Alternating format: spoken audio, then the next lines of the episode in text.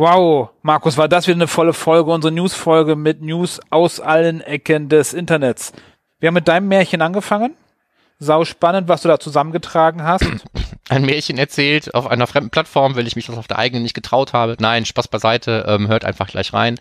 Wir haben euch 25 Dinger, die man anklicken kann, sogenannte Links in diese Show Notes gepackt. Insofern ist das eine ziemlich volle Geschichte geworden. Mit ein bisschen GA4, mit ein bisschen Consent-Geraffel. Was hatten wir noch, Michael? Markov, Markov Chain hatten wir mit drin. Genau. Ein, ein Sack Reis aus China. Ein Sack Reis ist umgefallen. Wir haben darüber berichtet. Äh, nicht als Erste, aber wir waren dabei. Ja, ähm, wir haben Clubhouse erwähnt. Genau. Wir haben Flock äh, zerpflückt. Und ja, das soll es eigentlich reichen. Ja, hör jetzt Hört einfach, einfach rein. rein. Bis gleich. Bis gleich. Beyond Page Views.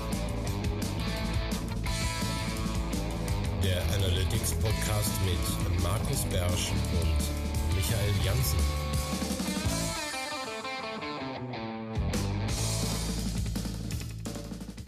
Und herzlich willkommen zur neuesten News-Ausgabe von Beyond Page Views. Dieses Mal im wunderschönen April. Ähm, mit neben mir virtuell sitzt wieder der Markus Biersch hier aus Mönchengladbach. Hallo zusammen zur neuen News-Folge, genau. mit der wir dann auch diesen äh, diesen Monat abschließen werden. Diesen Monat ich glaube, im letzten Monat hatten wir eine extra Folge mehr, ne? Das war gar nicht dieser Monat. Nee, das war der letzte Monat, genau. Darum, ähm, dieses Mal die Newsfolge als letztes im Monat. Wir haben ordentlich viel News gesammelt. Markus war richtig, richtig fleißig. Äh, war auch für mich spannend zu lesen, was er so rausgekramt hat. Äh, super schöne Sachen. Und wir haben eine neue Bewertung auf iTunes bekommen. Gerbrunner oder Gerbrunner hat uns geschrieben und hat gesagt, Top Podcast rund um die Welt der Webanalyse. Höre jede Folge weiter so. Vielen Dank, Gerbrunner, für dein Feedback und deine fünf Sterne. Damit sind wir bei 47 Bewertungen, Markus. Schaffen dieses Jahr noch die 100? Äh, ach, 100. Ich hätte jetzt 50 hätte ich jetzt locker Goal, abgenickt. Aber ja, du hast ja recht. Ja, man soll sich ja Ziele setzen. Aber genau, da wir selber nichts äh, dafür tun können, um das zu erreichen, sondern das voll in der Hand der Hörer liegt. Keine Ahnung, weiß ich nicht. Ähm, an, an Motivationsreden hat es, glaube ich, nicht gemangelt in den letzten Genau, Folgen. wer noch nicht äh, auf iTunes eine Rezension unterlassen lässt, hat sehr, sehr gerne noch, damit wir die 100 voll machen dieses Jahr noch. Okay, okay, und damit würde ich sagen, steigen wir direkt ein in unsere wunderschönen Fundstücke. Genau, Markus, wir haben reichlich davon. Ich habe eben mal durchgezählt. 25 Links haben wir. Insofern müssen wir uns bei keinem lange aufhalten. Mal gucken, wie gut das klappen wird diesmal. Genau, du hast ein Märchen mitgebracht. Ich habe ein Märchen mitgebracht. Ja, das Ganze fing damit an eigentlich, wie soll ich sagen, ähm, also ähm, ganz jovial ausgedrückt war ich einfach angepisst. Ähm, es kam ähm, in, in einem UMT-Newsletter, bin ich nochmal auf die äh, Trackbox gestoßen, ähm, auch so eine ähm, alternative Lösung zu Google Analytics, wie sie sich selber positioniert. Ich meine, ich verstehe natürlich, wo das herkommt. Ähm, alle Webanalyse-Systeme sind per se eine Alternative zu Google Analytics, einfach wegen der, wegen der Marktstellung von Google Analytics, aber eben die Position Positionierung finde ich halt aus verschiedensten Gründen immer so ein bisschen ähm, schwierig. Und ähm, deswegen auch, weil es ja sehr unterschiedliche Leute gibt, die Google Analytics sehr unterschiedlich tief oder breit nutzen. Und deswegen mag es auch sein, dass jedes dieser Systeme, die das irgendwie von sich behauptet, auch wirklich eine Google Analytics Alternative ist für eine gewisse Anwenderschaft. Aber es ist natürlich vermessen zu sagen, wir machen das sowieso noch besser als Google Analytics und du wirst es nicht vermissen, weil das ist eben so einfach nicht.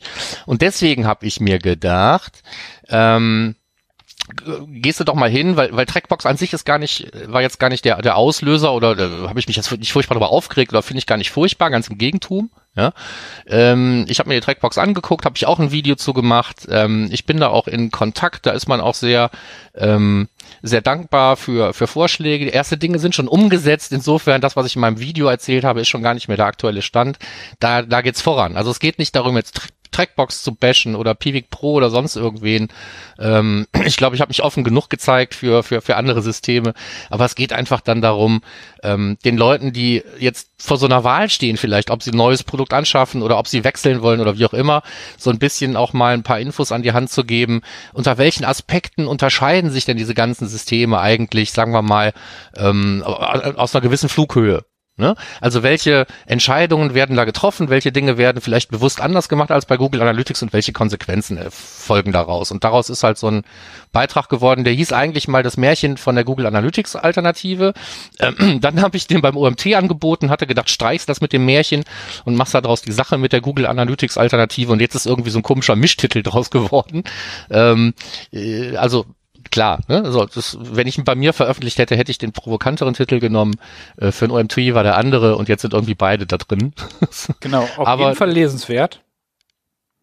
ja, also ich habe mir Mühe gegeben, ne? Ja, so, ähm, merkt man. weil auch oft sind es diese offensichtlichen Dinge, ne? Auch sowas wie, äh, woran erkennt man serverseitiges Tracking oder so. Das sind- ist jetzt nichts, was, was man den typischen Hörern unseres Podcasts erklären muss, aber es gibt eben viele andere ähm, äh, Eintauchtiefen in das Thema Webanalyse, äh, wo solche Fragen eben aufpoppen. Und da, da Ja. dachte ich, das wäre auch so ein Ding. Ja, ich überlege gerade, ich hatte dir, ich wollte da noch, darauf fällt mir jetzt du das eher erwähnst, äh, es gibt entweder von Gartner oder McKinsey gibt so eine Grafik, Einordnung von äh, Tracking-Systemen. So ein Quadrant äh, von äh, highly sophisticated bis äh, Ja, gibt's schon ewig. Habe ich, glaube ich, das letzte Mal vor acht Jahren gesehen oder so. Also die Lösung, die man heute so hat, die kenne ich da gar nicht drauf. Aber Doch, sollte genau, man aber da habe ich was, das wollte ich, dem, ich dir mal schicken, vielleicht finde ich, finde ich das noch, dann packe ich es in die, in die Shownotes rein. Ja.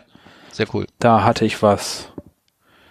Womit So. mal rauskramen. Fünf Minuten und erst eine News. Komm, gut. Viele, viele, viele Links werden wir zusammenfassen können insofern. Das schaffen wir irgendwie. Keine Hektik hier.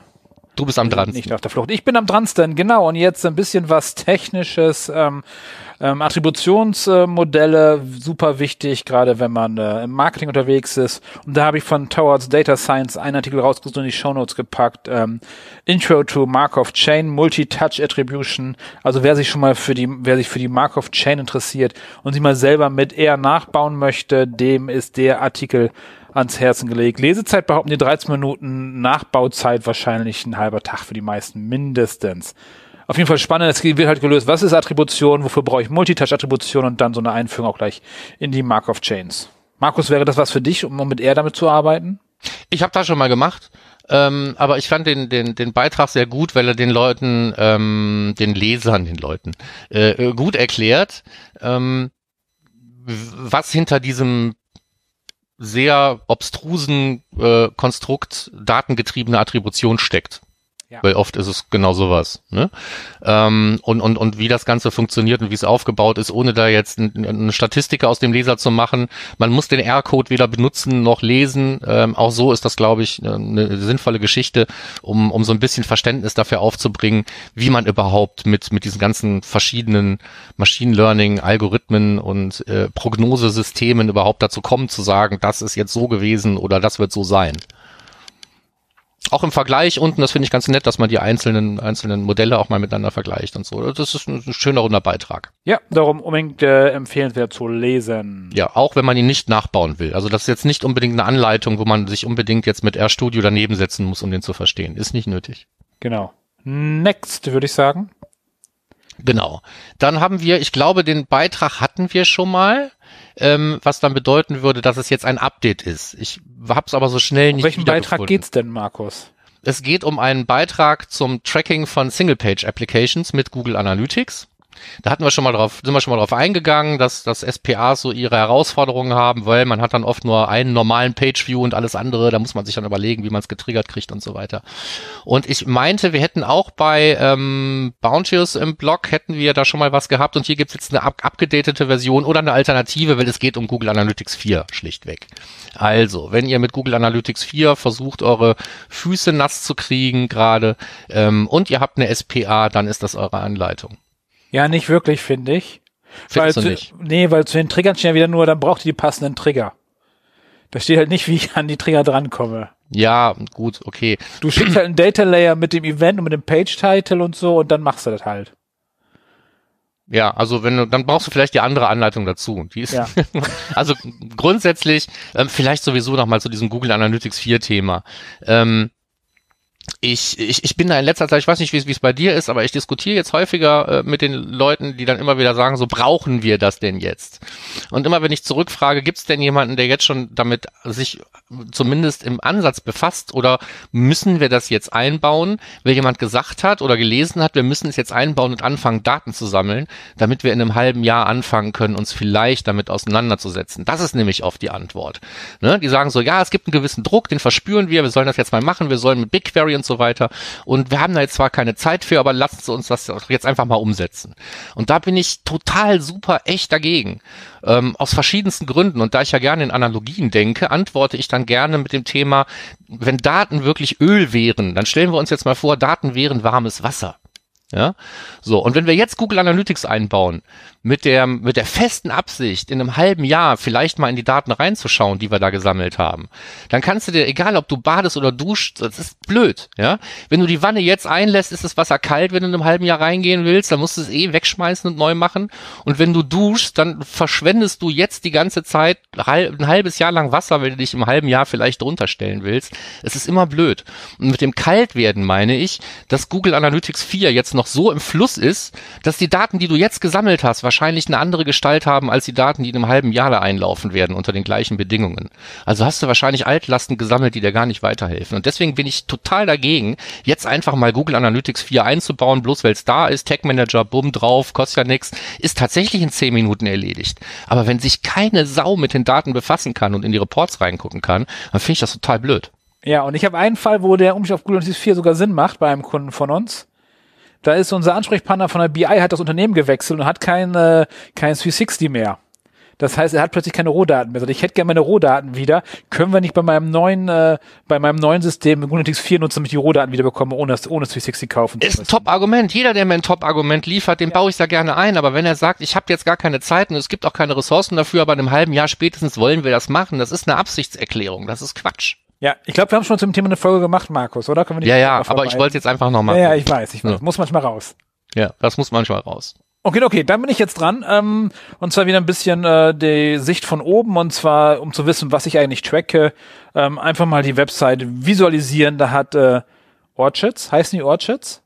Ich habe keine Ahnung. Das ist Peter O'Neill. Das Peter O'Neill. Seit wann ist der zu denen gewechselt? Der hat schon. Ich glaube, der schreibt da einfach. Der schreibt ja überall jetzt gerade. Das ist, der hat auch so ein so ein kreativen okay. Schub. Oder? Peter O'Neill, äh, Gründer und ich glaube, weniger die Leitung gewesen vom Measure Camp in London, der Initiator, ähm, schreibt tolle Sachen. Und jetzt darüber, dass man am besten mal visualisiert, wie denn so die Website oder die App aufgebaut ist, wie man sich so den Weg durch die Website vorstellt für Nutzer, damit man weiß, was man eigentlich tracken muss.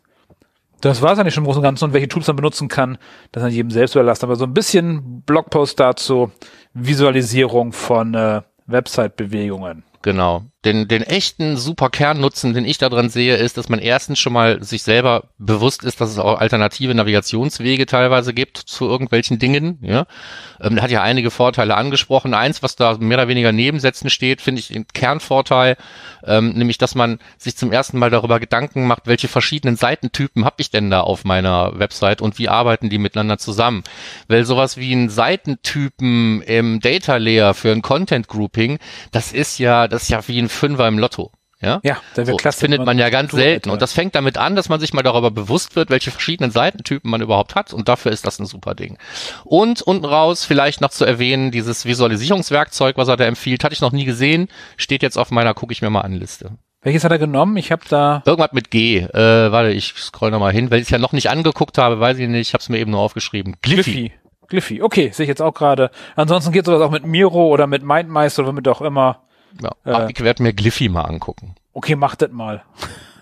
Okay, okay. Dann haben wir noch einen Blogpost, hast du mir dazu geschoben von äh, Peter O'Neill. Äh, da geht's nicht um Visualisierung, da geht's um ganz viele Zahlen auf einem großen DIN A3-Blatt. Er sagt tatsächlich ausdrucken und zwar den Performance Diagnostic Report, wo er ähm, 10, 15 Dimensionen nimmt äh, ganz viele Metriken und die dann alle zusammenschmeißt und sozusagen alle Werte auf einem großen Blatt hat und er sagt, das gesamte Team dann einsperren für einen halben Tag, Zahlen angucken und gucken, wo sich irgendwelche Abweichungen geben oder wo sich, wo man denkt, das könnte interessant sein, um es anschließend mal zu untersuchen. Ja. Ich Im- fand es deswegen äh, interessant und erwähnenswert, weil es genau das ist, was man normalerweise nicht tun sollte. Ne? Ein Report, der aus einer Milliarde Zahlen besteht und der, äh, den man eigentlich nicht versteht. Aber hier ist der Sinn und Zweck dahinter ja sowas wie menschliche Anomalie-Detection. Mhm. so, dass man sich wirklich damit mal auseinandersetzt und mal schaut, wo fällt mir hier was auf, weil wir ganz geil sind, darin Muster zu erkennen und das schaffen wir auch in so einer großen äh, Wand von Zahlen. Ja, das hatte ich letztens auf LinkedIn bei jemandem gelesen, der sagte, die Dashboards möglichst voll knallen, weil das Auge sucht sich schon den Punkt, wo der jetzt die wichtigen Punkte findet. Kann man machen. Ich bin ja eher der Freund von so kleinen Dashboards, äh, wo man halt so ein bisschen Zahlen hat. Für Analyse tiefer reingehen. Aber ansonsten schaut es an in den Shownotes drin, ähm, welche Zahlen alle draufkommen. Auf jeden Fall spannend, kann man mal nachbauen. Genau. Jetzt der kleine Comedy-Part. Ähm, wenn euch dieser Tech-Manager-Vergleich von Piwik Pro gut gefallen hat oder beziehungsweise wenn ihr euch darüber äh, amüsiert habt, nach welchen Kriterien hier irgendwelche gemein. Tools verglichen wurden, dann guckt euch doch mal den Consent-Manager-Vergleich von Piwik Pro an. Der ist genauso lustig. Aber der Ähm, ist nicht öffentlich einsehbar. Ich habe es versucht. Mich Nein, macht das andere Ding musste man ja auch runterladen. Nee, da konnte ich ja Sachen schon so gucken, ohne runterladen. Okay, aber ähm, passiert ja nichts Schlimmes. Ja. Okay. also es gibt einen, äh, einen führenden, also einen Vergleich führender Consent Manager bei Pivik Pro zum Runterladen gegen E-Mail-Adresse. Ich, äh, ich fand, ich fand ihn hoch äh, amüsant. Okay, dann kommen wir jetzt zum nächsten Amüsanten. Da ist ein Sack Reis in China umgefallen, Markus. Ja, tatsächlich. Ich wusste nicht, dass das Ding noch gibt. Facebook Analytics wird abgeschaltet. Oder ist das jetzt Ja. schon die, ist jetzt auf jeden Fall ganz nah dran an der Abschaltung. Wer es mal benutzt hat oder ähm, auf jeden Fall ist jetzt aus. Ich schaue mal kurz das schnelle, schnell das Datum nach, wann das tatsächlich ausgeschaltet wird. Am 30. Juni ist Facebook Analytics aus. Ja. Also super interessant. Genauso wie Ich wollte mich immer noch mehr viel mehr, mehr oder damit so. beschäftigen, aber irgendwie bin ich, da gab es noch wichtigere Dinge. Von Ja. daher. Also ich habe es gelesen, irgendwie hat irgendjemand hat das dazu geschrieben auf Twitter, dann habe ich nur, ähm, also warum mag das wohl so sein? Dann habe ich nur drunter geschrieben, ja wahrscheinlich hat es für den Anbieter jetzt keinen besonderen Wert mehr. ja, weil vorher haben wir ja, das war halt ein Datenlieferant und jetzt haben sie sich gedacht, da kommen so wenig Daten rein, da haben wir so viel Aufwand mit, weg damit. Ja, Ja. Business-Entscheidung. Weg damit. Next. Der Next. Markus Bersch hat was veröffentlicht. Das bist ja du. Ja, ich habe ähm, lustige Geschichte. Ähm, ich habe eine ähm, ein, ein Custom Variablen Template geschrieben für ähm, für den serverseitigen Google Tag Manager und habe das war so, so eine Art URL Parser. Also da ging es darum ähm, aus aus URLs, die ähm, an den Server gesendet werden, ähm, Parameter zu extrahieren, weil das ist was was normalerweise eben nicht separat extrahiert wird. Sowas wie eine Affiliate ID, eine Google Click ID, die da drin hängt oder sonst was. Wenn man die als Datum haben will, brauchte man diese diesen variablen Typ. Und dann habe ich das Ding aus Quatsch einfach mal in die ähm, in die Template Gallery äh, submitted und dann, dann ist das Ding da tatsächlich drin gelandet. Und das hat mich so motiviert, dass ich gedacht habe, dann nimmst du die andere Variable, die du gelegentlich nutzt und submittest die auch mal. Die hat es inzwischen auch in die Template Gallery geschafft und es ist ein, ein sehr einfacher Bot-Detektor. Ähm, irgendeinen irgendeinen Namen braucht das Kind. Also es ist eine Variable, die nach bestimmten Zeichenketten im User Agent sucht und sagt, äh, hier, den habe ich erkannt, das ist der Google-Bot. Ähm, das klingt jetzt sehr trivial, ist es auch, hat aber dennoch seinen Wert. Also gerade wenn man ähm, mit einem eigenen Tracking-Endpunkt arbeitet, äh, lässt man sich wahrscheinlich erstmal alles erstmal senden von der Website, egal ob äh, jetzt Consent oder nicht Consent. Und da haben wir wieder das Problem, dass die rendernden Bots, die man eine Zeit lang losgeworden ist, weil die keinen Consent geben, jetzt am Server doch wieder aufpoppen und da muss man sich überlegen, ob man die dennoch an die Webanalyse senden will oder in ein eigenes Profil oder wegschmeißen oder wie auch immer. Und genau dafür dient dieses Ding. Ähm, dazu habe ich auch einen Blogpost geschrieben, weil der Blogpost war schon da und die Variable aus, hat aber drei Wochen gedauert, bis das Ding in die Gallery gekommen ist, ist da aber jetzt inzwischen auch zu finden. Damit habe ich jetzt genauso viele Custom-Template-Variablen wie Simo Ahava. Ich überlege mir, ob ich mir noch irgendwas aus den Fingern sauge, damit ich einmal von irgendetwas mehr gemacht habe als er. Aber ähm, das ist ja auch nur ähm, sehr kurzzeitiger Erfolg wahrscheinlich. Ja. Das Und Thema nimmt auf jeden Fall langsam Fahrt auf. Ja, und und ergänzend dazu noch übernehme ich mal schnell, ähm, du hast beim OMT ein Webinar gemacht zum serverseitigen Tracking. Und Ja. da gibt's eine Aufzeichnung von. Das heißt, wer, Genau, wer, wer diese Variable nutzen möchte und vorerst mal wissen möchte, wie er überhaupt reinkommt, äh, kann das Webinar anschauen, oder? Genau. Das ist ein, ähm, also ich mache ja häufiger jetzt was zu diesem Thema. Ähm, das ist jetzt nicht die gleiche Stunde, die es vielleicht schon bei mir auf YouTube gab oder bei den Analytics Pioneers. Ähm, ich habe es absichtlich so gehalten, dass es hier mehr um das, um das Was geht und um das Warum und weniger um das Wie. Ich bin ja gerne so ein technischer Typ, ja. Das heißt, ich erzähle gerne was darüber, über das, über das Wie und wie das Tracking genau funktioniert. Das hat, das war das Analytics Pioneers Ding und das hier sind mehr so diese beiden anderen Ws. Ne? So, also eher so ähm, andere Flughöhe, weniger Technik. Okidoki, dann bin ich wieder dran und zwar ein Blogpost von Analytics Vija, würde ich es nennen, zum Thema AB-Testing. Äh, Wie kann man es eigentlich richtig machen?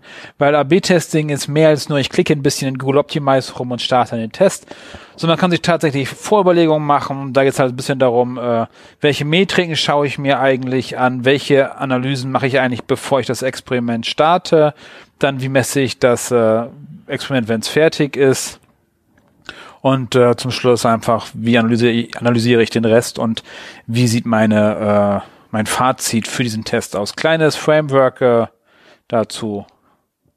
Ja. Schön beschrieben. Lustige Geschichte dazu, da ist ein Buch ähm, empfohlen, gleich im ersten Absatz. Das kostete, jetzt bin ich drauf, jetzt hat es schon wieder geändert. Ich wollte es erwähnen, weil das war irgendwie bei 3000 Euro als Kindle, aber jetzt ist wieder im normalen Preis, woher auch immer der Preis vorhin kam doch nicht mehr nennenswert. Bah. Wer weiß, was du dir da in deinem Browser eingefangen hast. ja, das sind irgendwie, irgendwie 3695 Euro für dieses Buch. Wow, das ist aber schon knackig teuer, habe ich gedacht. Das äh, ja. gibt's ja manchmal bei irgendwelchen komischen Sachen, die das da. Ja, aber der Beitrag, ähm, wenn er für nichts anderes gut ist, dann ähm, wird er dich wieder daran erinnern, dass AB-Testing was mit Statistik zu tun hat. Das ist ein sehr erdender Beitrag. Ja. So, das ist, AB-Testing ist weniger Spaß, als man immer denkt, finde ich. Ja, in der Tat, ja. Okay, okay. Flock. Ja, ist, da haben wir Flock. Markus, Markus, ist Flock eigentlich, äh, schreibt man das hinten jetzt eigentlich mit P seit neuestem oder bleibt das C noch da? Ja, es sind ja immer noch Cohorts hinten, auch wenn es jetzt ein Flop ist. Ne? So, aber ich fürchte, wir werden es weiter so schreiben müssen. Okay. Also ich glaube, über okay. diesen ganzen Turtle da, Flock, Fletch, Knöls haben wir ja schon mal so ein bisschen abgerentet. Ähm, dass wir keine großen Flock-Fans sind, hat sich, glaube ich, auch schon gezeigt. Aber ähm, ich finde das geil. Ich habe ja, bitte? Ich finde es geil, das Prinzip. Du findest das Prinzip geil? Ja, aber halt privacy-mäßig halt nicht so praktisch. Aber sonst, ich, also die Idee finde ich super. Also für die, für die Werbetreibenden, um eine Lanze für die zu bringen, sage ich, Flock ist eine geile Idee. Ja, genau. Verlagern wir das Ganze einfach in den Browser und dann haben wir kein Problem mehr. Das okay, aber jetzt zu unseren äh, ja. Tipps und und ähm, also wer, wer wissen will, wie Flock funktioniert, für den haben wir so einen Link von, von Cardinal Path. Super ja. erklärt von denen das fand ich eigentlich eine ganz gute. Es gibt natürlich mehrere Erklärungen, aber den fand ich wirklich, die fand ich wirklich ganz gut, weil, weil er eigentlich nicht viel voraussetzt und ähm, auf das Wesentliche reduziert ist, nämlich zu verstehen, was passiert überhaupt und vor allen Dingen zu welchem Zweck. Dann ähm, haben wir ja wahrscheinlich mitbekommen, äh, dass das alles hier in der EU und so erstmal nicht getestet wird. Und warum dann nicht? haben wir vielleicht Markus, auch mitbekommen, nicht? dass der Test in den USA jetzt eigentlich auch erstmal wieder auf Eis liegt, weil das ganze Thema so ein bisschen in die Hose gegangen ist. Sache an, wegen Privacy oder so, oder warum? Also bei uns wegen Privacy, genau. Ja, sie haben sich einfach nicht getraut, das Spielfeld zu betreten mit diesem hanebüchenen Kram. Aber das ist doch viel Und, besser als vorher. Es ist ähm, doch jetzt ja, kein, kein Cookie mehr und so ich verstehe es auch gar nicht. Die haben ja andere Dinge schon gemacht, wie Consent Mode, da kommen wir ja gleich nochmal zu. Da haben sie die gleichen Bedenken nicht gehabt. Und das ist eigentlich der gleiche Käse, aber äh, egal. Also irgendwie so, also bekleckern also, die sich gerade nicht mit Ruhm, ne? Nein, ist so, ne? So. Und dann ist auch jemand hingegangen, das fand ich ganz cool. Und da gibt's so ein, so ein, so ein, so ein äh, ähm, aufge ähm, im, im, im Web zusammengefassten Twitter-Thread den ich auch mal verlinkt habe, wie man sich mit äh, Vlog viel Spaß machen kann. Allerdings werden wir das hier eben nicht schaffen und jetzt kann es wahrscheinlich gerade keiner mehr nachbauen. Ähm, wegen Browser-Update oder so, aber da ist man, der ist einfach mal hingegangen, hat gesagt, ich versuche das jetzt einfach mal, das ist ja schließlich eine API, dann spiele ich da ein bisschen mit rum und hat das gemacht, fand ich ganz interessant zu lesen, das haben wir dazu gepackt und ähm, dann hatten, dann gab's diese MI-Flocked-Seite und so weiter und alle Leute haben geguckt, ob sie geflockt sind. Das war natürlich hier blödsinnig, weil hier bist du halt nicht dabei, wenn du in der EU sitzt, da bist du nie geflockt gewesen. Ähm, und dann das ganze Flock Thema ist jetzt wieder so ein bisschen Wort. nach hinten verschoben. Ich sag mal, am Ende des Tages, wenn es umgesetzt wird, wird's genau in einem Browser sein, nämlich in, in, in, in Chrome. Die anderen werden es auf keinen Fall mitspielen. Und das haben die auch schon gesagt. Die haben ja gesagt, wenn ihr wollt, dass wir das implementieren, dann geh bitte den normalen Weg. Ja, mach hier äh, wir haben ja schließlich hier unser Konsortium, das haben wir ja nicht, nicht für den Spaß. Ne? Und ähm, das wird alles, glaube ich, erstmal dauern. Und wenn es überhaupt kommt. Also die Idee ist immer noch total Hanebüchen, finde ich. Wir machen ja. vielleicht auch mal eine Sendung drüber. Ja, sehr schön. Okay, apropos Hanebüchen. Hm. Ähm, Markus, wir haben, glaube ich, hier noch nie über Clubhouse gesprochen. Wann ist Nein. denn unsere nächste Session auf Clubhouse wieder? Ja, weiß ich nicht. Wenn ich, wenn ich, wenn ich, wenn, wenn mir jemand ein iPhone schickt. Genau, mir auch. Nee, wir waren, wir beide waren noch nie auf Clubhouse. Ich glaube, die, die beiden einzigen aus dem Online-Markt, die noch nie auf Clubhouse waren. Aber wir haben dazu einen Beitrag gefunden und zwar hat da jemand einfach mal alle Daten geswappt, wer hat wen eingeladen und hat die Daten verknüpft, äh, um die einfach mal visualisiert. Schönes Beispiel, ähm, mit dem man sehen kann, was kann man nicht mit so, so gescrapten Daten anfangen und wie hübsch kann man sie visualisieren und wer hat Ja, eigentlich gut, was wen heißt eingeladen. ne? Das, das war, das sind ja die Daten aus diesem Datenleak, ja, wo jemand gesagt hat, oh, ich habe ja all die Daten. Und dann haben die Kollegen von Clubhouse haben ja professionell reagiert und haben gesagt, das ist kein Leak, die sind ganz normal über unsere API abgezogen worden, ja. Das hat alles seine Richtigkeit. Aber der Punkt ist, wer baut eine API, wo sich jemand alle Daten, also egal. Ähm, ich glaube, Ja? Facebook hat das schon mal gehabt. Ja, ja, klar. So, über die haben ja wenigstens, das war ein Fehler. Die haben ja gesagt, das war ja unsere Absicht, das muss so sein. Auf jeden Fall schön kurz erklärt, wie macht man das eigentlich, wie macht man das in so einen Netzwerkgraphen rein und so. Fand ich ganz hübsches Beispiel für ein bisschen Datenvisualisierung und mal ein bisschen die Verbindung darstellen. Mit äh, Jupyter Notebooks und noch irgendwas, glaube ich, was er benutzt.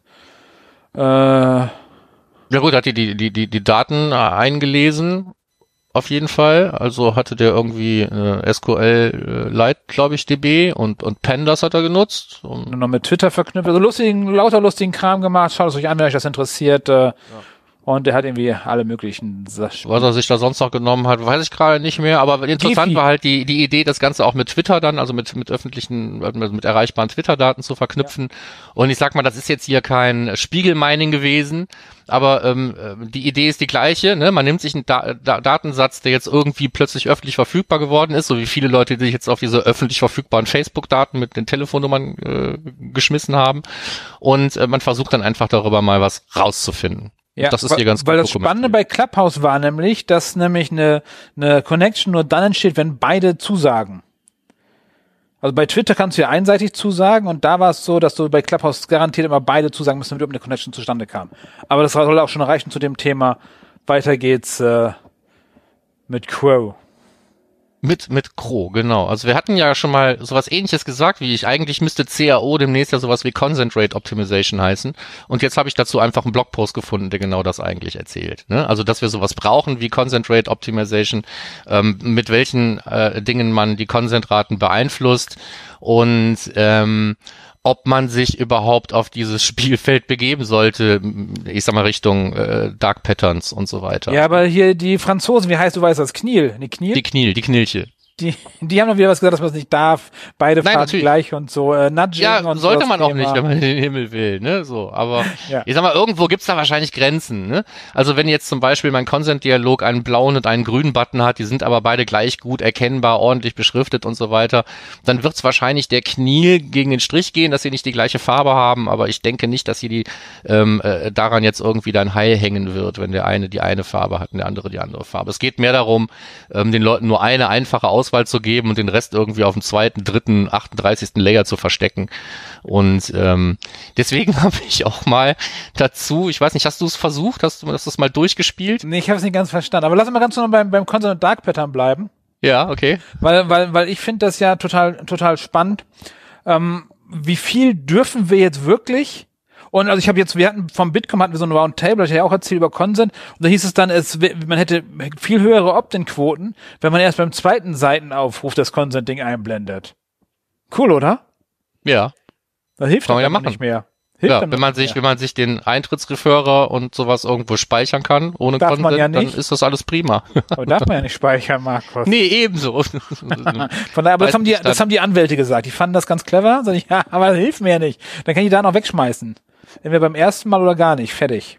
ja, wenn, wenn Marketing, Attribution oder wenn es mir egal ist, wo mein Besucher herkommt, ähm, Da kann ich das dann machen. kann ich das ja machen. Ich kann ja immer noch Fragen beantworten, nur sehr viele halt nicht mehr, wenn ich die Information nicht habe. ja, deshalb, äh, okay. Aber ich sag mal, auch reduzierte Datensammlung hat ja ihren Wert. Ne, total, man hat viel weniger zu tun. Das ist praktisch. Man wird nicht mehr so Nein, ich abgelenkt meine von den unter der, unter der. Bedingung, dass ich halt nicht anders kann. Also, nee, ich nee, man wird nicht mehr abgelenkt, Markus. reduziert Daten zu sammeln, statt gar keine Daten zu sammeln. Ja, man wird nicht mehr abgelenkt von so vielen Daten. Ja, ja. Oh, dazu kommen wir gleich noch vielleicht in unserem, äh, in unserem Podcast-Tipp, den ich da reingehauen habe. Okay, okay. Dann erstmal jetzt äh, dein Cookie Consent Speedrun. Was auch immer das ist. Ich habe es nicht verstanden in der Kürze der Zeit. Äh, also Cookie Consent Speed äh, Punkt Run ist ein Spiel, in dem du einfach versuchen sollst, möglichst schnell Consent zu geben. Ähm, ich habe es geschafft unter einer Minute. Äh, ich glaube, wenn du es gemacht hast, dann wird dir auch irgendwie ein, ein Preis versprochen, wenn du es in unter 30 Sekunden oder sowas schaffst. Ähm, halte ich für unmöglich. Also da ist einfach übertrieben, das, was viele Consent ähm, äh, Dialoge draußen in, in der Realität einem mehr oder weniger antun. Nämlich so viele versteckte äh, Dinge, blödes Wording. Das eine ist dann allow dies, das andere ist deny jenes und wenn du auf das falsche Ding klickst, dann ist das sowas wie reset all options und dann kannst du wieder von vorne anfangen. Also all das habe ich draußen schon gesehen, natürlich nie zusammengepackt in einem Dialog und hier hat sich jemand die Mühe gemacht und hat all diese blöden Hürden, die einem ähm, in den Weg geworfen werden, wenn man Consent wirklich komplett äh, verneinen möchte, ähm, hat ja einer in, in, in so, ein, so ein kleines, äh, so einen kleinen Dialog zusammengefasst und misst die Zeit, die man braucht, um ähm, alles abzulehnen. Das fand ich eigentlich ganz witzig. Ich habe mehrere Durchläufe versucht. Beim ersten Mal habe ich, glaube ich, irgendwie zweieinhalb Minuten gebraucht. Okay, ich schaue mir nachher nochmal in Ruhe an. Ich würde dann lieber sagen, dass wir mal nochmal zum Peter O'Neill rüber wechseln. Genau, wir haben So, noch einen Peter. Peter O'Neill, ähm, noch ein Blogbeitrag von ihm und zwar die E-Commerce Conversion Rate, ein Artikel dazu und zwar nicht über die Conversion Rate, sondern über den gesamten Funnel. Er sagte, wenn irgendwas im E-Commerce analysiert wird, dann macht er den gesamten Funnel von Visit Website über Shop on Website, View Product, Create Basket, Checkout und Place Order, das gesamte Ding. Das, was er eigentlich auch inzwischen Enhanced E-Commerce so weit abbildet. Von daher eigentlich schon ganz fein. Und das erklärt er, wie man da gucken kann, welche Conversion Rate zu welcher Richtung wichtig sind. Netter Blogbeitrag zum Lesen. Nicht viel Neues, aber interessant. Nö, weil es auch mal über die ganze Geschichte läuft und jetzt nicht nur irgendwie den Bezahlvorgang betrachtet oder so. Und dass es verschiedene Conversion Rates gibt, da muss man sich vielleicht auch erstmal drüber klar werden. Deswegen nehmen wir den mit rein. Ja, und das, und der hat so ein paar Ideen, warum in bestimmten Schritten dann einfach schon das abbricht, so ein paar Hypothesen und so mit drin, die man so überprüfen kann. Von daher nett zu lesen. Guti, next. Du baust Ja, das nächste Ding- ist ein, ein, ein, ein, ein gescheitertes Experiment. Also äh, Mark Edmondson, der uns da so tolle Dinge gegeben hat, wie ähm, äh, Konnektoren äh, für Google Analytics API und, und offensichtlich auch die Adobe Analytics API, damit man die ganzen Daten irgendwie in R reinbekommt. Ähm, das müsste der gleiche Mensch sein, wenn ich richtig sehe. Und der hat sich gedacht, na ja, komm, ähm, kann ja nicht so schwierig sein, gehst einfach mal hin ähm, und baust dir, aber da, Rohdaten sammeln ist ja tatsächlich nicht so hart, ne? aber daraus dann äh, eine, eine Webanalyse zu bauen, ist dann doch so ein bisschen schwieriger und er hat dieses Experiment mit seinem äh, Stack, den, mit dem er es versucht hat, hier einfach mal dokumentiert, ähm, ist interessant zu lesen, fand ich. Ist natürlich eine sehr technische Geschichte, weil es von einem technischen Menschen ist, aber äh, wer sich an sowas erfreuen kann, der macht das einfach mal. Ansonsten ähm, nur auf die Bildchen gucken, dann ist man fertig. Sonst habe ich da eigentlich gar nichts zu, zu sagen. Okay, gut. Dann hätten wir das auch.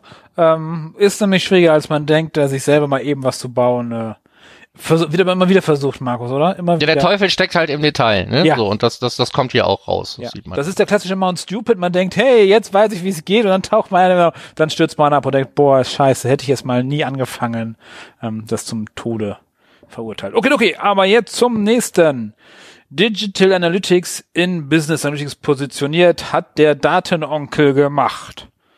Ähm, sehr gut. Und zwar geht es einfach um die Unterscheidung Digital Analytics versus Business Analytics, also mehr oder weniger auch Business Analytics in Richtung BI. Das ist nicht das Gleiche, sondern bei Digital Analytics reden wir in der Regel von Website-Tracking, alle digitalen Daten, die wir so im Netz erfassen. Und Business Analytics ist nicht ganz so komplex wie Digital Analytics, aber größer umfassender. Korrekt? ja, ist einfach nur eine Positionierung, sagen Genau. wir mal. Ja. Ne? Wie es dazugehört und welche Unterschiede und Gemeinsamkeiten Ja. es gibt. Ähm, so. Dann haben wir, es geht jetzt das ist mit der Zeit, glaube ich, noch ganz in Ordnung, können wir uns erlauben. Ähm, äh, habe ich einen Beitrag gefunden, wo sich jemand angeschaut hat. Hatte ich auch vor, eigentlich wollte ich machen. Ähm, da ist mir aber einfach jemand so vorgekommen.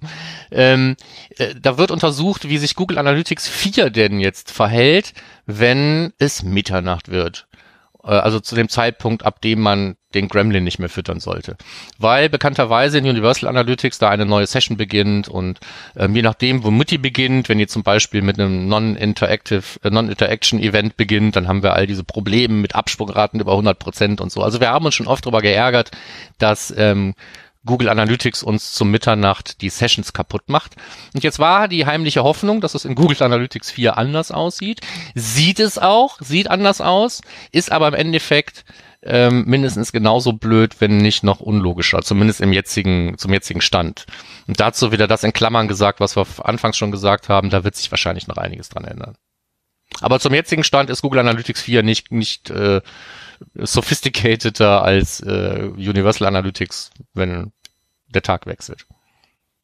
Was auch immer schwierig ist, ne? So, also spätestens wenn ich auf Tagesebene ähm, äh, konsolidiert mir Daten anschaue und ich war heute und morgen da, äh, bin ich dann heute ein Besucher und morgen einer oder bin ich nur heute einer oder nur morgen und so, das sind immer alles so. Das sind so diese kleinen Detailfragen, an denen auch, auch äh, das Bauen einer eigenen Webanalyse nachher scheitern kann. Ja. Das ist die Sitzungsmodellierung unter anderem auch. Genau. Okay, okay. So bin ich dann so. dran? Dann bist du dran, dann kannst du uns noch kurz Okay, Content Security Policy, mein Lieblingsthema. Wenn nichts mehr geht im Google Tech, man denkt, verdammt normal, was ist da los? Dann könnte es eine Content Security Policy im Header sein. Und dieser Blogbeitrag möchte uns erklären, wie man den Google Tech Manager mit einer Content Security Policy nutzen kann. Ich verstehe nicht ganz den Sinn, warum man das tun sollte. Weil das enorm einschränkt, sobald ich Skripte einbinde, müssen die natürlich dann sofort wieder ähm, freigegeben werden. Das heißt, äh, in der Regel mehr Stress, als dass es Vorteile bringt, finde genau, ich. Das ist ja nicht die einzige Lösung, die hier erklärt wird. Ich halte es mehr so für so einen Referenzartikel, wenn man es irgendjemand, wenn man merkt, man, man, man stößt dran und dann fragt jemand, was muss der Entwickler denn jetzt tun, dann kann man ihm den Link schicken. Theoretisch. Ja, aber der muss ja noch alles andere freigeben und so. Es reicht ja, wenn ich da noch äh, Trade Doubler drin habe und äh, Google Ads und alles mögliche, muss ja alles freigeben in der Content Security Policy. Es knallt mir das sonst immer wieder rein. Ja. Oder ja. habe ich da was falsch verstanden? Nee, ne? Nee, da hast du nichts falsch verstanden. Okay, gut. Nee. Das, da macht halt die Entwicklung, das macht halt von wegen einmal Tech Manager einbauen und dann läuft es, macht es halt ein bisschen schwierig. Das heißt, wir haben wieder paralleles Deployment, äh, Code und Tech Manager ja, muss wieder Dass das nicht so einfach werden. ist, haben wir ja, glaube ich, schon mal erwähnt. Okay. Je mehr. So, jetzt ähm, für mich der letzte Beweis ähm, dafür, dass der Consent Mode totaler Käse ist. jetzt wird uns erklärt, ähm, dass wir tatsächlich auch einen Wert generieren, wenn wir den Consent Mode nutzen. Also wir hatten ja schon mal darüber geredet, dass wir eigentlich keine Daten sehen können, aber dass es für Ads wahrscheinlich gut ist. Jetzt wird also gesagt, ja genau, die mit Consent Mode gesammelten Daten, die helfen uns bei der Conversion Modellierung und geben dir die Conversions wieder zurück, die dir durch die Fehlmessung irgendwie entgangen sind. Ähm, in Anlehnung an unsere letzte äh, Folge, ähm, wo wir ja auch also Consent Mode explizit nicht besprochen haben, aber es ist immer eine schlechte Idee, äh, wenn man sowieso schon die Leute fragt, darf ich oder darf ich nicht und die sagen nein, dann mit dem Consent Mode trotzdem Daten an Google zu senden, ob nun mit oder ohne eine Client-ID. Ich meine, das ganze Tracking findet trotzdem hundertprozentig statt.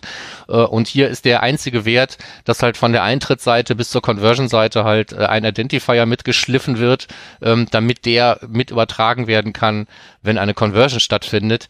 Ähm, das ist mir eigentlich zu wenig. Also das ja, zu aber tun. ganz so einfach ist das nicht, Markus. Du hast gesagt, zu 100% getrackt. Nein, nur 70% schaffen die damit. Ja, so. Warum auch ne? immer. Ja, also alles Quatsch, ja. Also Consent Mode, äh, sorry, ja, wer mich fragt, äh, können wir das nutzen? Da kann ich ja mal sagen, ja, äh, klar kannst du machen, red mit deinem Datenschutz Heini und wenn der nicht weiß, was der Consent Mode ist, dann ähm, kann er gerne mit mir reden, dann wird aber Nein rauskommen. okay, okay, das sollte reichen. Äh, ich finde, ja. Okay. Ja. Dann haben wir noch ein bisschen Simo-Ecke. Ja, Simo-Ecke, Simo äh, für dich? Müssen wir ja machen. Simo-Ecke ist immer dabei. Diesmal war es gar nicht so schlimm. Ähm, wir haben das Thema ähm, äh, GTM-Monitor, hatten wir ja schon ein oder zweimal. Hier geht's jetzt darum, eben diese Server-Container auch zum Monitoren und ähm, die Daten zum Monitoren im BigQuery zu versenken, wie das geht, mit einem Template, natürlich wieder ein Template gebaut, der baut ja nur noch Templates ähm, ist in dem einen Beitrag und in dem anderen Beitrag geht es darum, wie man einen GTM Server-Side Container beziehungsweise das Projekt äh, richtig manuell aufsetzt. Und das sollte man nicht unterschätzen, weil wenn man in den Produktionsbetrieb wechselt, muss man irgendwann durch diesen Prozess durch, weil ähm, der automatisch bereitgestellte Server, den kann man zwar upgraden und damit auch in den Produktionsbetrieb versetzen, aber der wird mit ziemlicher Wahrscheinlichkeit in sowas wie US Central oder sowas gehostet sein, das Projekt. Und ähm, wir hier sollten uns Projekte aufsetzen, die dann auch in der EU gehostet werden. So viel Zeit muss sein. Also muss man es sowieso einmal machen und hier ist die Anleitung. Du meinst dieses Ding mit Docker und so.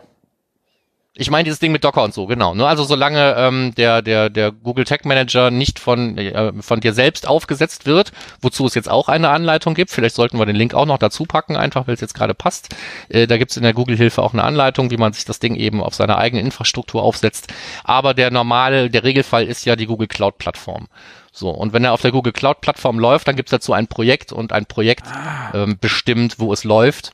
Und das passiert bei der Anlage des Projekts. Hast du ein Projekt einmal angelegt, kannst du die ähm, dein, dein Rechenzentrum, das Data Center kannst du nicht wechseln. Ah, ich verstehe. Ich hatte nicht drauf weil ich dachte, das wäre schon das Ding mit dem Docker-Image, was ich mir selber in jedem in meine Infrastruktur Nee, ist es ja kann. nicht. Also wenn okay. du jetzt im, ja, Google gut. Tag Manager eben auf diesen Knopf drückst, hier, mach mir mal so ein Ding, ne? Ja. So, dann wird das mit ziemlicher Wahrscheinlichkeit nicht in der EU sein. Okay, und wo ist und dann unser dann ist dein Projekt eigentlich für den für den für den für den für den Echtbetrieb nicht mehr geeignet, also musst du dir ein neues aufsetzen. Ja, aber Markus, wo ist dann unser unser Link in den Show Notes dazu, dass wir jetzt das Docker Image runterladen können? Habe ich ja gesagt, das ist mir gerade eingefallen, könnte man dazu packen, mache ich noch. Okay, gut. Da fehlt. Der kommt da haben wir vergessen, weil das ist super super neu, das ist super praktisch. Ähm, ja, also neu ist das nicht. Das, als Beta gab es das ja schon. Jetzt gibt es aber eine offizielle Anleitung dazu. Ja, darum. Jetzt können wir das äh, nutzen, dass wir es auch in AWS oder AWS oder so. Genau. Da, wo die, wo die schön durchgängig irgendwie den Endpunkt, mit dem man checken kann, ob der Server läuft oder nicht, falsch geschrieben haben. Der heißt Healthy mit Y am Ende und die haben durchgehend im ganzen Dokument mit Z hinten am Ende geschrieben. Ja, wegen hier Querztastatur oder warum? Helfen Sie, genau. Ich habe gesagt, das ist so ein Querzproblem und ähm, ich, die haben mich so neugierig gemacht, dass ich tatsächlich ausprobiert habe, ob es auch mit Z hinten geht, aber nein, man kriegt ein 400, das ist auch zu erwarten. Mist. Ja. Okay, okay. Dann werden wir unseren News der einzige durch. Fehler in der Anleitung. Ja, dann werden wir unseren News durch.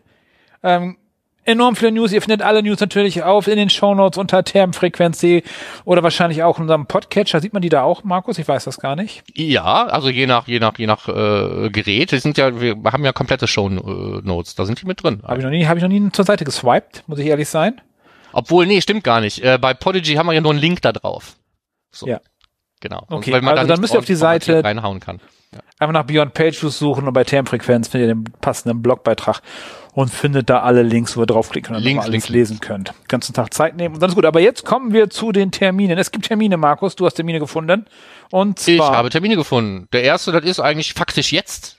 Ja, ist der äh, Adobe Summit ähm, ja. und der äh, ist äh, online und äh, kostenlos und der eine oder andere hat da bestimmt Bock drauf und deswegen habe ich gedacht, packen wir einen Link mit rein. Kostenlose Anmeldung oder? Kostenlose Anmeldung, genau. Äh, Agenda gibt schon jetzt, man kann sich was raussuchen und in seinen Kalender legen. Ähnliches gilt für die Machine Learning Week im Rahmen der Predictive Analytics World, die ähm, Ende nächsten Monats stattfindet. Auch da kann man sich kostenlos registrieren. Da sind jetzt, jetzt, die Agenda ist jetzt nicht voller Themen, die mich angesprungen haben und gesagt haben, hier, nimm mich. Aber ähm, das mag euch ja anders gehen. Außerdem habe ich ja ein, zwei Dinge gefunden, deswegen habe ich auch gedacht, packen wir das dazu. Äh, Im Moment ist halt viel Mau und viel online. Viel Mau? Ja, so, so. Termine ist halt im Moment traurig. Ach so, ach so, du meinst mit, mit, mit rausgehen und so, ne? Genau, so mit rausgehen. Ja, okay. Dann hätten wir noch, du hast was gefunden, ein Fundstück aus dem Bereich des äh, audiophilen äh, Genusses. Ein genau, wir hatten ja die Podcast-Empfehlung schon mal, uns gedacht, ja. da machen wir eine feste Größe draus. Drei oder viermal haben wir es geschafft, dann ist es irgendwie rausgeflogen. Ja. Ähm, ich habe gedacht, wir packen sie jetzt einfach mal wieder rein weil die ähm, nicht letzte, sondern vor, vorletzte Episode, glaube ich, von den 33 Tangents ähm, mit äh, Yim und Jason, äh, die höre ich eigentlich ganz gerne regelmäßig. Und hier ging es darum, also der, der, der, der Titel, der provokante Titel war so ein bisschen ähm, äh, Data that is nothing more than a distraction. Ähm, und, und da geht es auch so ein bisschen darum, ein, eine Lanze dafür zu brechen, weniger Daten zu sammeln. Oder die Daten, die man nicht braucht, nicht mehr zu sammeln. Oder Daten nur dann zu sammeln, solange man sie braucht. Ähm, also all diese Dinge, wo wir ganz oft schon gesagt haben, mach das nicht. Oder mach das nur, wenn du es brauchst. Ähm, darum geht's eigentlich. Okay, also das, und, das, und wie lange äh, brauchen die, um das zu erklären? Die brauchen da wie immer so, weiß ich gar nicht, 40 Minuten oder so dauert so eine Folge in der Regel. Ja, da, da sind, sind schon so ein paar, ja, die gehen auch gerne über Analogien, die finde ich aber auch ganz gut, die Analogien, die die da haben. Ja, so ist mal das eine Ding. Und ähm, äh, auch die versuchen auch zu erklären, wo es hergekommen ist. Und die Erklärung finde ich gar nicht so doof. Ähm, früher hatten wir, mussten wir sparsamer mit vielen Dingen umgehen. Äh, wenn es um Tracking geht. Ob es Bandbreite war, ob es die Anzahl der Dimensionen war oder sonst irgendwas. So, und da, früher hat man viel kreativer, vorher musste man planen, was man trägt. Und wenn man heute ähm, äh, also oft ein Überangebot an, an Dingen hat und, und die Dinge billig und einfach zu implementieren sind, wird heute vieles billig und einfach implementiert, einfach nur, wenn man es machen kann. Und das ist so eine, so eine Geschichte, die finde ich nicht cool. Die ist auch nicht so unbedingt nach deinem Gusto, soweit ich weiß. Apropos und deswegen, billig und einfach, Google Analytics ja. 4, die automatischen Events. Ja, ja. Ja. Billig und einfach. Ne? Ja, gut, wer, wer vorher immer noch Seitenaufrufe hatte, für den ist es halt. Also das hat ja alles immer so seine zwei Seiten. Ja. ja? So, wenn ich jetzt aber sage, ich äh, ähm, ich habe mein Leben lang mir gewünscht, dass ich auch Downloads messen konnte, der hätte das ja auch lösen können, ohne dass es jetzt diese blöde Option gibt. Ja. Ja, ähm, ja wir werden sehen. Also okay. äh, hört euch an, wenn das nicht sowieso tut. Äh, das fand ich eine ganz interessante Sendung. Ähm, und deswegen habe ich die hier empfohlen. Okay, Und damit wären wir für heute durch. So ist es. Wir spannen ab. Abspannen. Wer muss das machen? Ich, du, keine Ahnung, mir egal. Ich mir mach auch mal. egal, mach du so. mal. Ähm, wir äh, sind große Freunde von Feedback. Über iTunes haben wir schon geredet. Bitte, bitte, bitte bewertet uns. Michael will 100 dieses Jahr. Ähm, ansonsten haben wir eine Facebook-Seite. Da posten wir gelegentlich was. Ich glaube, dieses Jahr haben wir es auch schon zwei, dreimal getan tatsächlich. Im letzten Jahr so gut wie gar nicht. Ähm, Aber davor also, das Jahr viel. Bitte? Aber davor das Jahr viel. Davor das Jahr, genau. Also das ist jetzt nicht ganz nutzlos, dieser Seite zu folgen. Macht es ruhig. Ähm, ansonsten gibt's da die, die üblichen Announcements zu Folgen, Gästen und sonstigen Kram. Ähm, wenn ihr was kommentieren wollt, könnt ihr es da tun. Viel lieber aber natürlich immer zu den, bei den Shownotes der einzelnen Sendungen. Wir haben die der letzten drei sind wir durchgegangen. Da war nix, das, was nicht schlimm ist. Aber wenn ihr es tut, seid versichert, wir kriegen es mit und würden dann auch entweder dort oder hier auf eure Fragen und Punkte eingehen. Äh, Soundcloud, Schnick, Schnack, Schnuck, wir sind überall. Ähm, ihr könnt uns eine Mail senden an podcast.analytrix.de, wenn ihr irgendwas äh, mit uns besprechen wollt, was nicht in ein Kommentarfeld gehört. Und das soll es gewesen sein für diese Newsfolge. Und da der Monat schon fast rum ist, freue ich mich schon auf das äh, noch nicht noch nicht geklärte Ding des nächsten Monats. Und bis dahin bleibt gesund. Ich sage auch von hier aus, ciao, bis dann dann.